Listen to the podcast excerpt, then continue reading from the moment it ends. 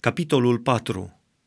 Șapte femei vor apuca în ziua aceea un singur bărbat și vor zice: vom mânca pâinea noastră înșine și ne vom îmbrăca în hainele noastre înșine.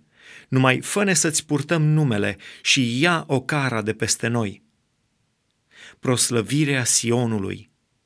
În vremea aceea, odrasla Domnului va fi plină de măreție și slavă și rodul țării va fi plin de strălucire și frumusețe pentru cei mântuiți ai lui Israel.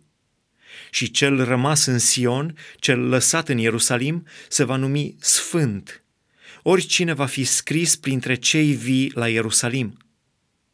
După ce va spăla Domnul murdăriile fiicelor Sionului și va curăți Ierusalimul de vinovăția de sânge din mijlocul lui, cu duhul judecății și cu duhul nimicirii, Domnul va așeza, peste toată întinderea muntelui Sionului și peste locurile lui de adunare, un nor de fum ziua și un foc de flăcări strălucitoare noaptea. Da, peste toată slava va fi un adăpost, o colibă, ca umbrar împotriva căldurii zilei și ca loc de adăpost și de ocrotire împotriva furtunii și ploii.